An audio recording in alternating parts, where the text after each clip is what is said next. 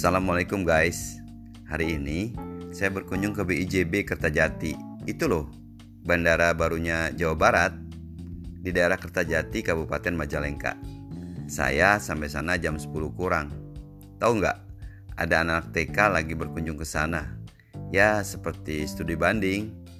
Dalam hati ketawa aja. Heran juga sih Bandara biasanya sebagai objek vital negara yang nggak sembarangan orang boleh masuk ke sana apalagi anak-anak TK. Saya ke sana sama teman-teman Komisi 4 DPRD Jawa Barat yang membidangi pembangunan, termasuk di dalamnya masalah bandara. Guys, sampai lupa nih kenalan. Nama saya Imam Budi Hartono. Panggil aja Bang Imam. 2019 ini saya terpilih lagi untuk kedua kalinya di DPRD Jawa Barat dari PKS sama teman-teman di Komisi 4. Sekarang saya didaulat jadi ketua Komisi 4. Lanjut guys, tentang BIJB ya. Sudah lebih dari setahun BIJB ini beroperasi. Sayangnya, sayang sekali. Bandara yang bagus dan megah ini penumpangnya sedikit. Bandaranya nggak kelihatan ramai, beda pisan sama Bandara Soekarno-Hatta Cengkareng.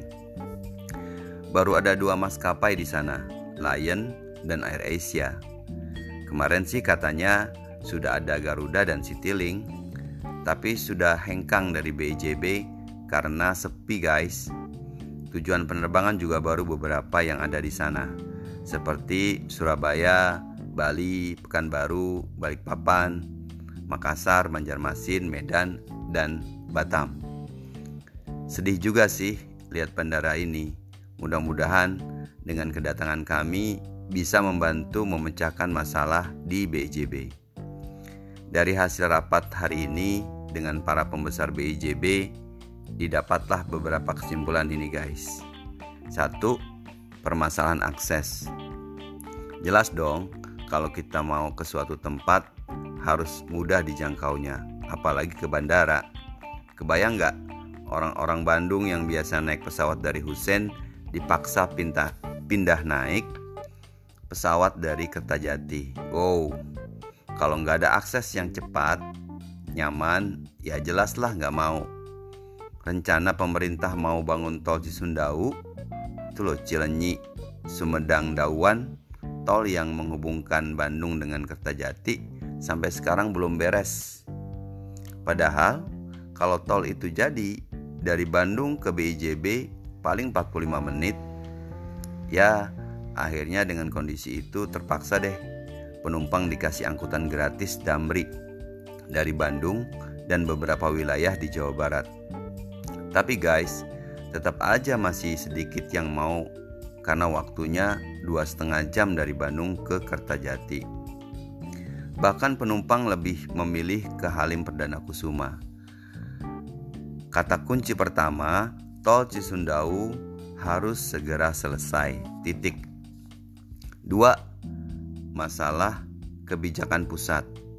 Walaupun beberapa rute penerbangan di Husen sudah ditutup atas permintaan Kementerian Perhubungan, ternyata masih ada rute yang penerbangannya sama antara Husen dengan BJB Kertajati.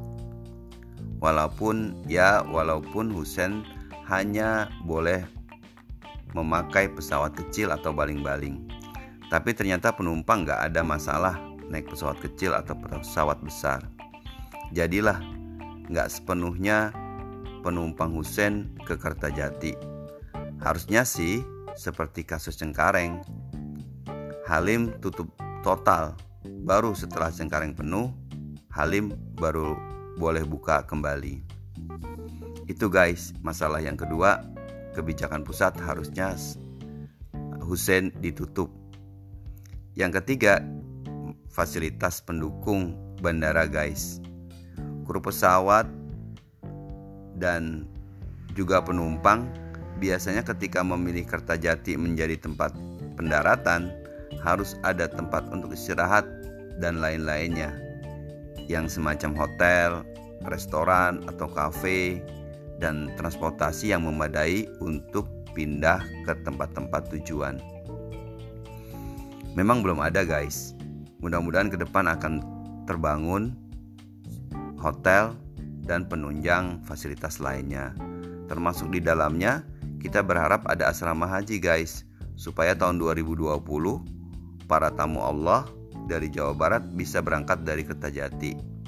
Oh iya guys, insya Allah awal bulan ini atau bulan November sudah ada pesawat Lion yang akan menerbangkan jamaah umroh langsung ke Madinah. Doanya ya untuk BIJB Kertajati dapat ramai. Ikuti terus apa katanya Bang Imam di podcast Spotify. Wassalamualaikum warahmatullahi wabarakatuh.